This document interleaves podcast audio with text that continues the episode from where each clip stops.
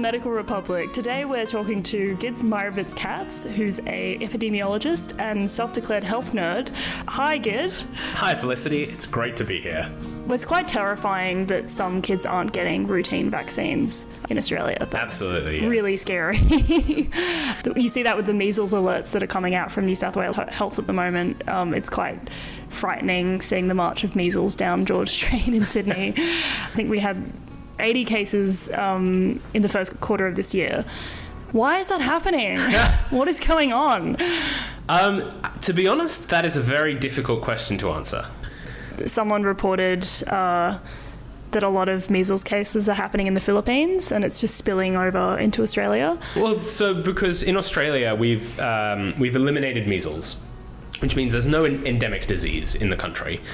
Isn't it also on the rise in Europe? I'm just Googling. So, 41,000 children and adults have been infected with measles in the six, first six months of 2018 in Europe. Um, and the same is happening in North America at the moment. So, in the US particularly, they have a lot of states that are seeing many more cases. So, America eliminated measles uh, in the mid noughties um, and now they may have they may have uneliminated the disease. I don't actually even know the term for uneliminating a disease, reoccurring. a comeback. It's making a comeback. Yeah, making a comeback. But it's interesting because in Australia, I was looking up the stats, and about ninety five percent of all young children are vaccinated. Yes, absolutely, and those rates have increased. I mean, it's it's just seems like we're at a tipping point where we have fought off these diseases to the point where they've been eradicated, and we've been able to almost well, not for measles, but for some of these diseases, stop vaccinating, um, and then there's just this reversal that's occurring where the diseases are on the rise. Yeah, which kind of brings me to the story that I was writing this week. When they started rolling out measles vaccines in Africa, there was this kind of interesting thing that happened they thought the mortality, so deaths of children, would drop about 10 to 15% because that's how many children died from measles. But what actually happened is that when they vaccinated the children, um, mortality dropped 70%. Wow. So the measles vaccination was doing a lot more than what they had expected. And so this created this whole field of research um, looking into why that was. The research was initially started by an anthropologist um, called Peter Aaby, and he came up with the theory that measles vaccination was having non specific effects, which means that the measles vaccine was protecting children against diseases other than measles, which is quite a radical idea. Um, and so they've now pursued this research for decades and come, come up with lots of interesting findings um, that don't just relate to measles, they relate to all of the routine childhood vaccines. What are some examples of these non specific effects? So in West Africa, they found that the BCG vaccine, which is the TB vaccine, um, dropped mortality by more than a third in neonates, so infants, um, which is interesting. So that couldn't be explained by children dying from TB. It was explained by children who um, got pneumonia and sepsis. So the TB vaccine seemed to be protecting these children against those other diseases as well. So that's now two vaccines that are doing something more than what we would have expected, which is kind of cool.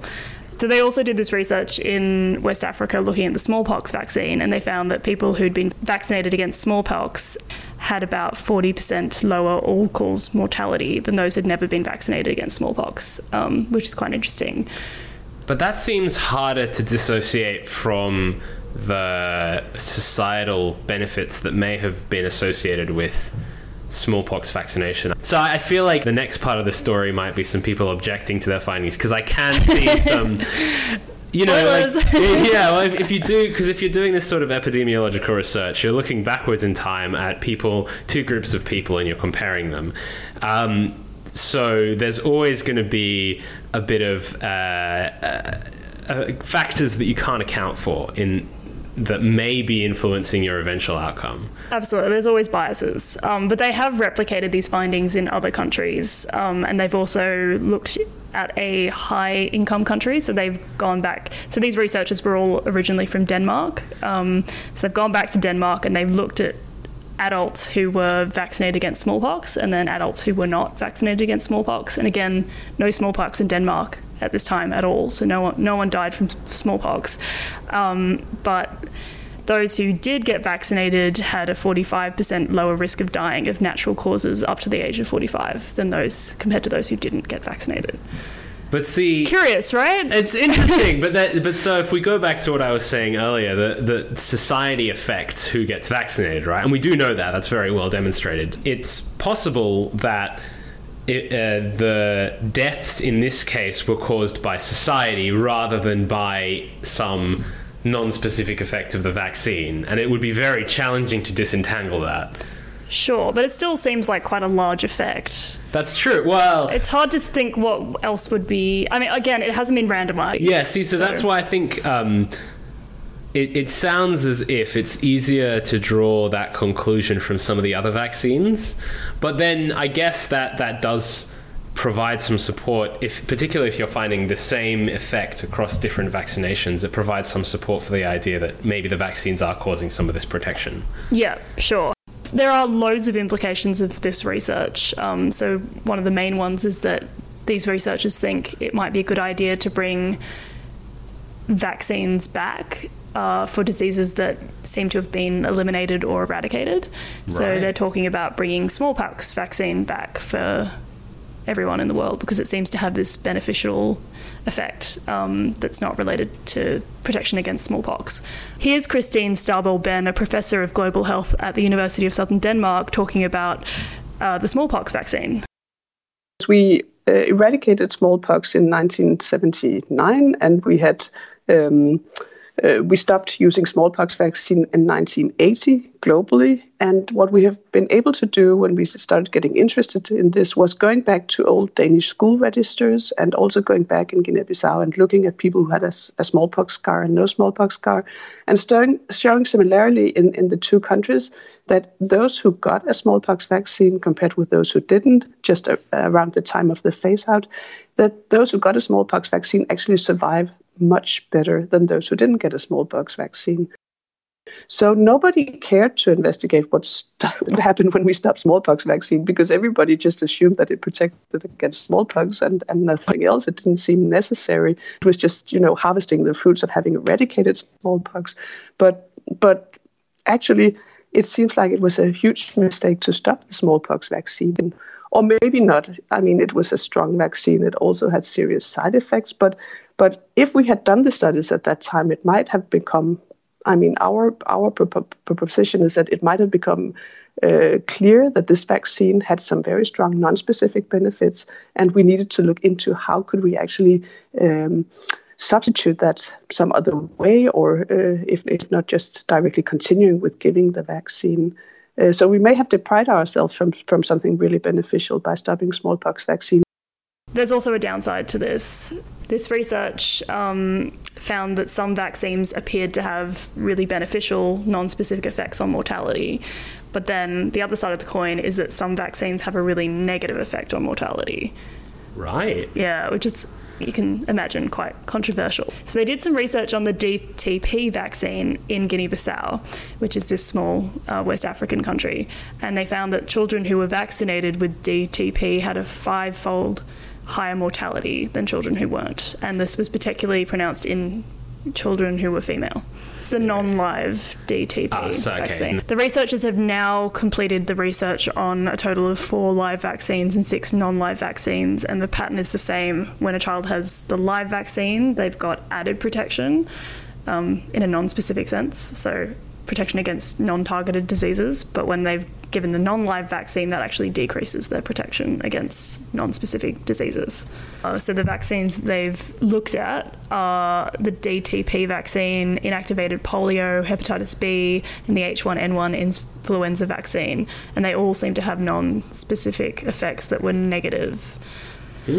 That's fascinating I know, it's really interesting. but then it just raises all these question marks. You know, why is that happening?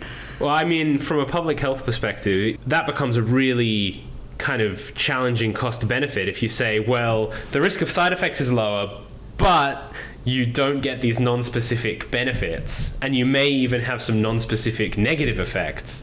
So then, what it's going to be very challenging to quantify that and to say and to do the cost benefit of the live versus the inactivated vaccine. Yeah, and there's definitely a push towards m- moving away from live vaccines because of those side effects um, that sometimes occur. They're rare, but they occur.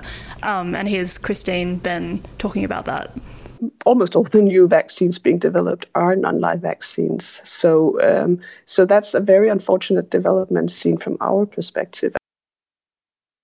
So, uh, where we are at the moment is that in 2016, the WHO picked up this research and looked at whether or not there was enough in it to start changing vaccination schedules.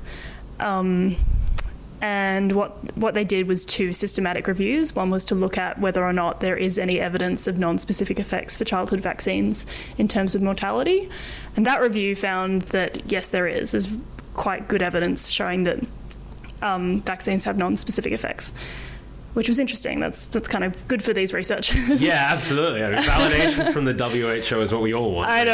And uh, the second systematic review looked at whether there was any good research looking at the underlying causes. Um, so some of the uh, the, the way the immune system creates this non-specific effect, and that review found that there was no real consistency in the research, and there was at the moment no mechanism that they could really like put their finger on to say why this was happening. And that suggests, according to one of the authors of that paper, that uh, perhaps what we're really looking at is a bias in observational research rather than a real effect. You know? Yeah, I mean, this is something that I, I personally struggle with a lot, and I, you know, I've, I've said before um, I sometimes think we're too hung up on mechanisms because the human body is very complex uh, and knowing why something works isn't always as important as knowing that it does. In my opinion, I guess this is coming from, you know, uh, frontline epidemiology, working in hospitals and things like that. Um, I'm not too hung up on the on the clinical mechanisms. Uh, also, coming from someone who's not a clinician, so take that with a grain of salt. But at the same time, I can certainly see the point there because it, uh, with this sort of research, it's incredibly challenging to untangle cause and effect if you're looking back at a group of people who were vaccinated and comparing them to a group of people who are not. The fact that it's replicated across dis- different disease states in different countries uh, in many different circumstances does point to an effect, it makes it more likely. But if there's no if we can't figure out a way that it possibly could work, if there's not even a plausible, um, you know, biological reason, then it does seem more likely that what's really happening here is that um, our research just can't capture, uh, can't rigorously evaluate the impact of the vaccines here. Um, and what I mean by that is that there is no good way to separate societal impacts on death and other disease from the vaccines and the reasons why people get them. Yeah, no, I, I agree. It's confusing. Yeah. It's, it's just a bit of a mess. it's hard to figure out what's going on.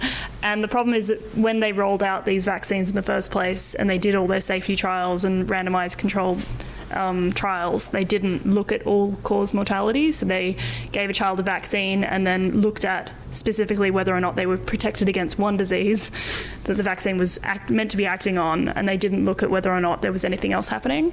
So yeah. if we could wind back the clock and make sure that we looked at, at prospectively looked at all of the other effects that could possibly have been a, could have been related to the vaccine, um, then we would know. But it's very hard now to fund those kinds of trials, so it's very difficult to do that research.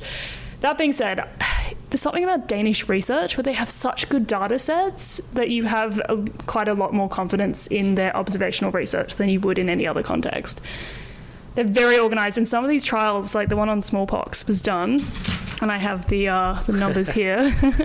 it was done in 48,000 school children born in Copenhagen from the 1960s to 70s. That's a lot of kids. So, the you know, it's a large data Yeah, look, I mean, I, I you have to hand it to the Danish. They have one of the best linked health services in the world, if not the best. And if someone was going to pick up this effect, they would. So it doesn't Probably. surprise me that they're they're the ones who've caught it. Uh, actually, so this is and this is a bugbear of mine. Um, it, it, the increasing the number of people in your study doesn't reduce the impact of systemic biases. All it does is reduce the impact of random effects. So what I mean by that is if you've got uh, a systemic bias in your research, uh, big data doesn't necessarily mean better data. It just means more precise. So you, you get a much better point estimate. Your confidence interval is really, really small. But you can also control for some of those. Con- well, not, you can do some form of control for those confounding factors. If Yes, you've got a lot of data sets that you can link up, and you can say you can maybe control it by age group or whatever. Like, Yeah, no, look, so also in Denmark, they do have a lot more control over, because they get um, all sorts of data on things like income and uh, ethnicity and uh, smoking, drinking, all that sort of stuff. So it's much better. But it's very challenging because you control for what you know and you can't control for what you don't know. So you collect all this data, but then there are things you can't collect. So you just can't collect every societal influence because there are millions of them. So. But what if you repli- you're replicating this effect in many different countries and contexts? Yeah, but maybe many different countries all have similar systemic biases. Who knows? Interesting. Yeah, so This is the problem with observational research, and that's the challenge. Professor Peter Aaby, um, who is the anthropologist who started this whole field, this is one of the things that gets him really riled up.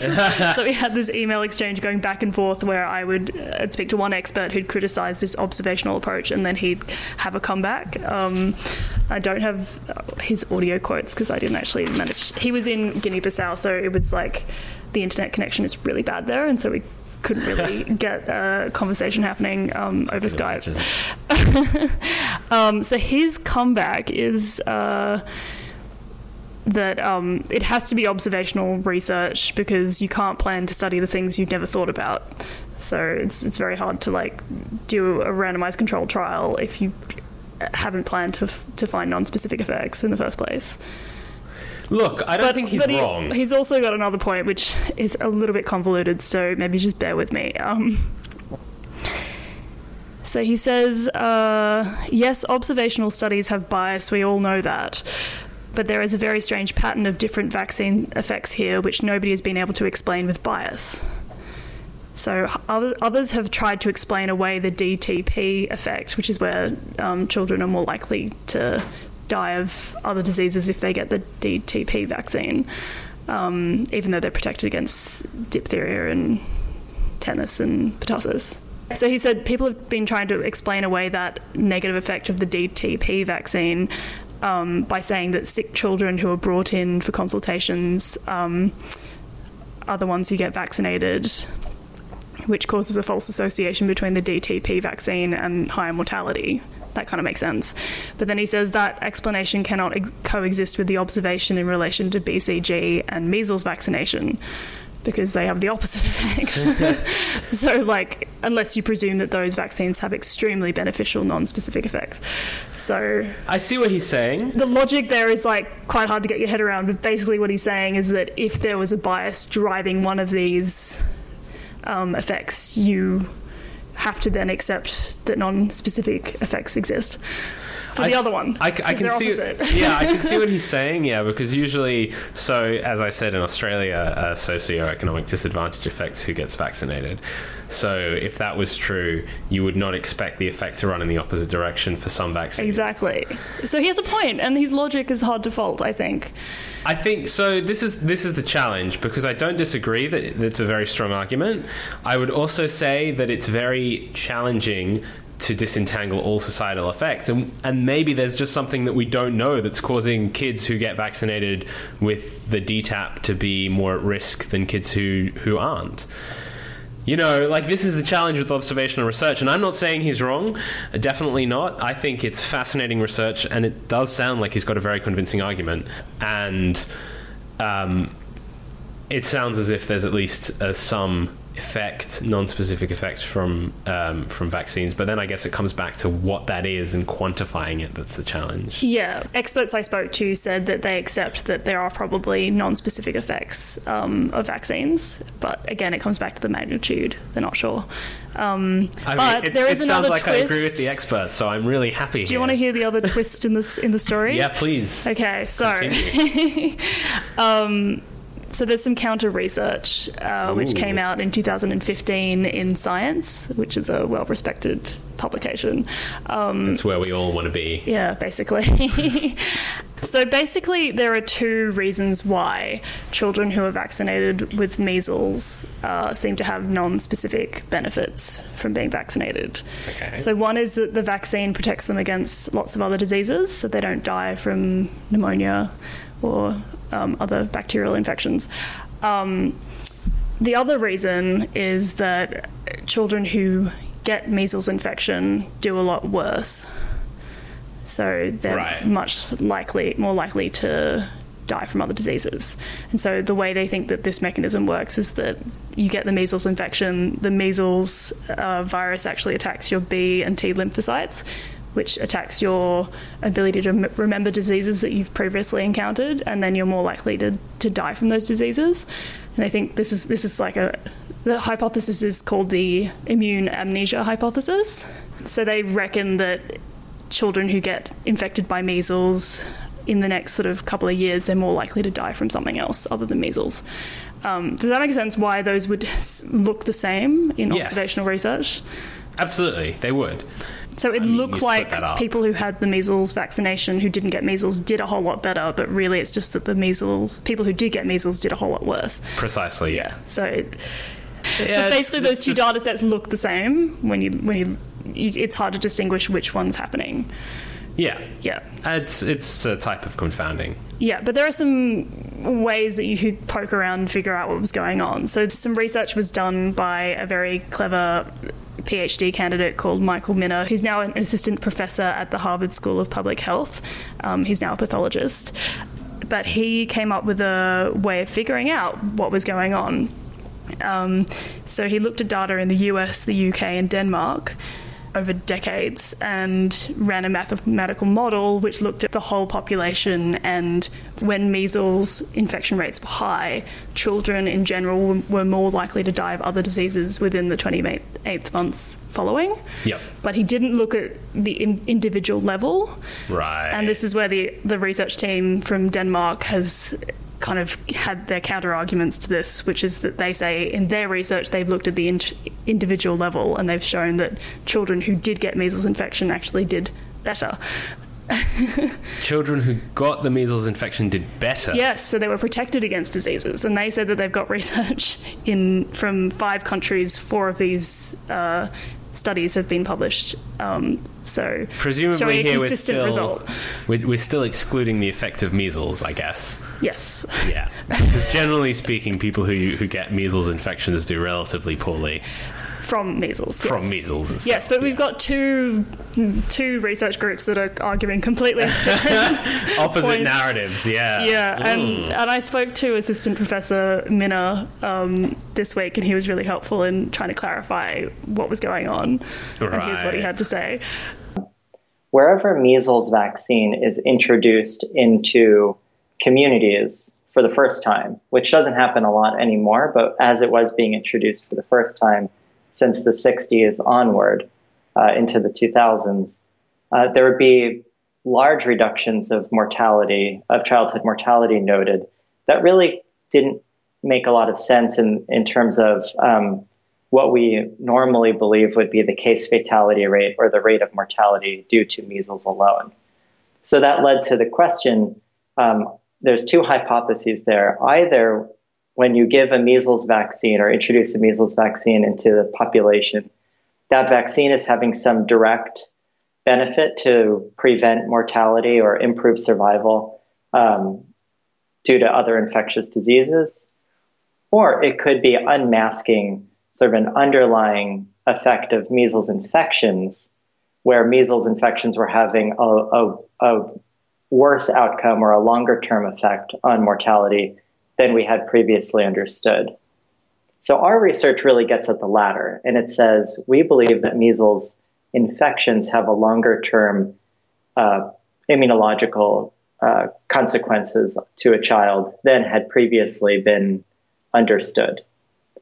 Then there's the, the former hypothesis is really getting at these more direct sort of heterologous benefits of vaccines where a child who gets a measles containing vaccine seems to be at lower risk due to other infectious diseases.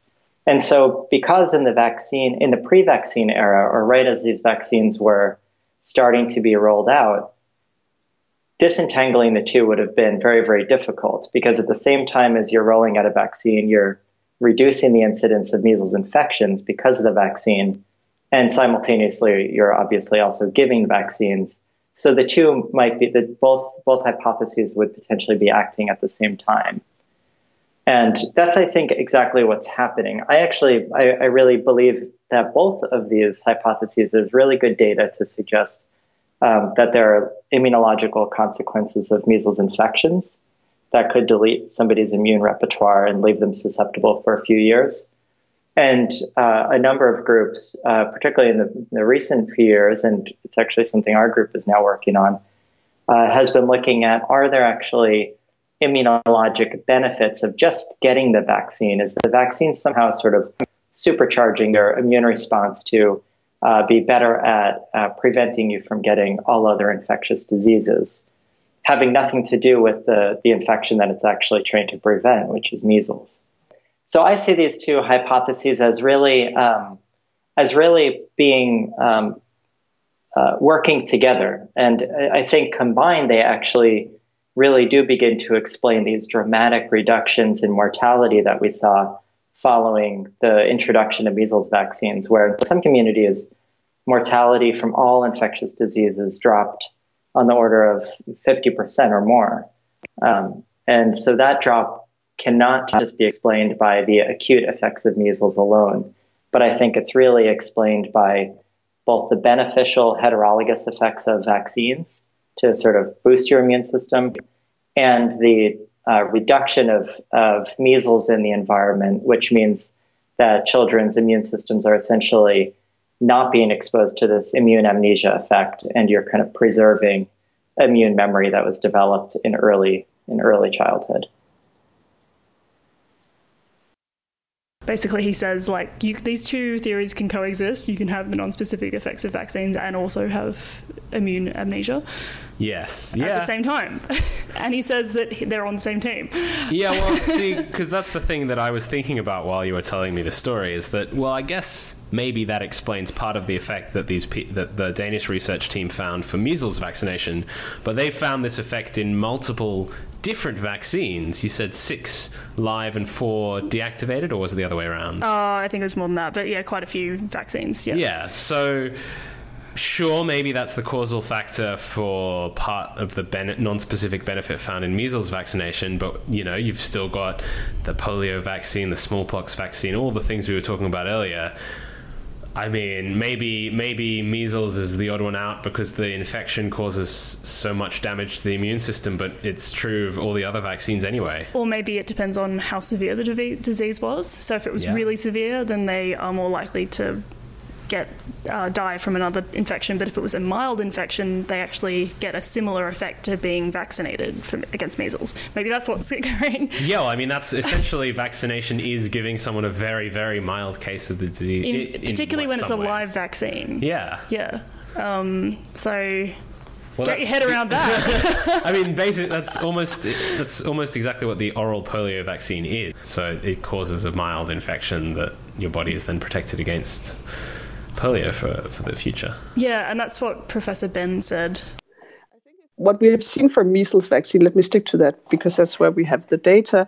Getting a mild measles infection actually seems to train your immune system beneficially, so you're better able to cope with all kind of infections subsequently, and you have better survival. Um, uh, I think, in my opinion, what we do with the measles vaccine is actually the same uh, as we as getting a mild measles uh, infection. So you can you get the same beneficial effects of getting the mild measles infection, And the important point here is you avoid the risk of getting a serious measles infection because if you if you're a parent of a child and you think it's beneficial to get the measles infection mm, you can't control that exposure. You you need to expose your child to measles and you don't know if it will develop a mild or severe uh, measles infection. And and if it's unvaccinated you know i mean that, that you can't control the wild thing but you can definitely uh, in my opinion give it in a very controlled fashion in the vaccine. So, so, so, yeah. To answer your question shortly, I think that it's comparable what happens in a mild measles va- uh, infection and a, and with a measles vaccination. But I would anytime pre- pre- propose or recommend people to get the measles vaccine rather than the measles infection because you can you can it's a standardized exposure and and and without the risk. Yeah. Basically, what she said is that if you uh, if children get mild measles infection, that's similar to vaccinating them against measles.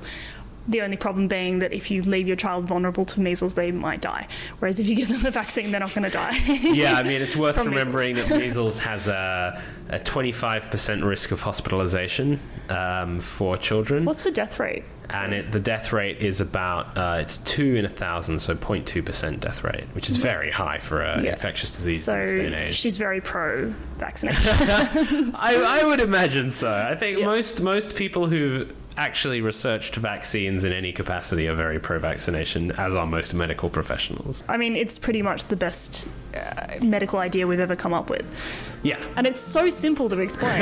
Just- absolutely. This this shot will make you superhuman.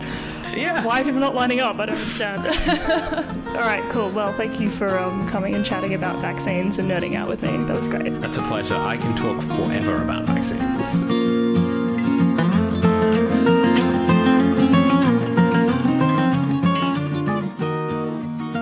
That's it for the Medical Republic. Thanks for listening.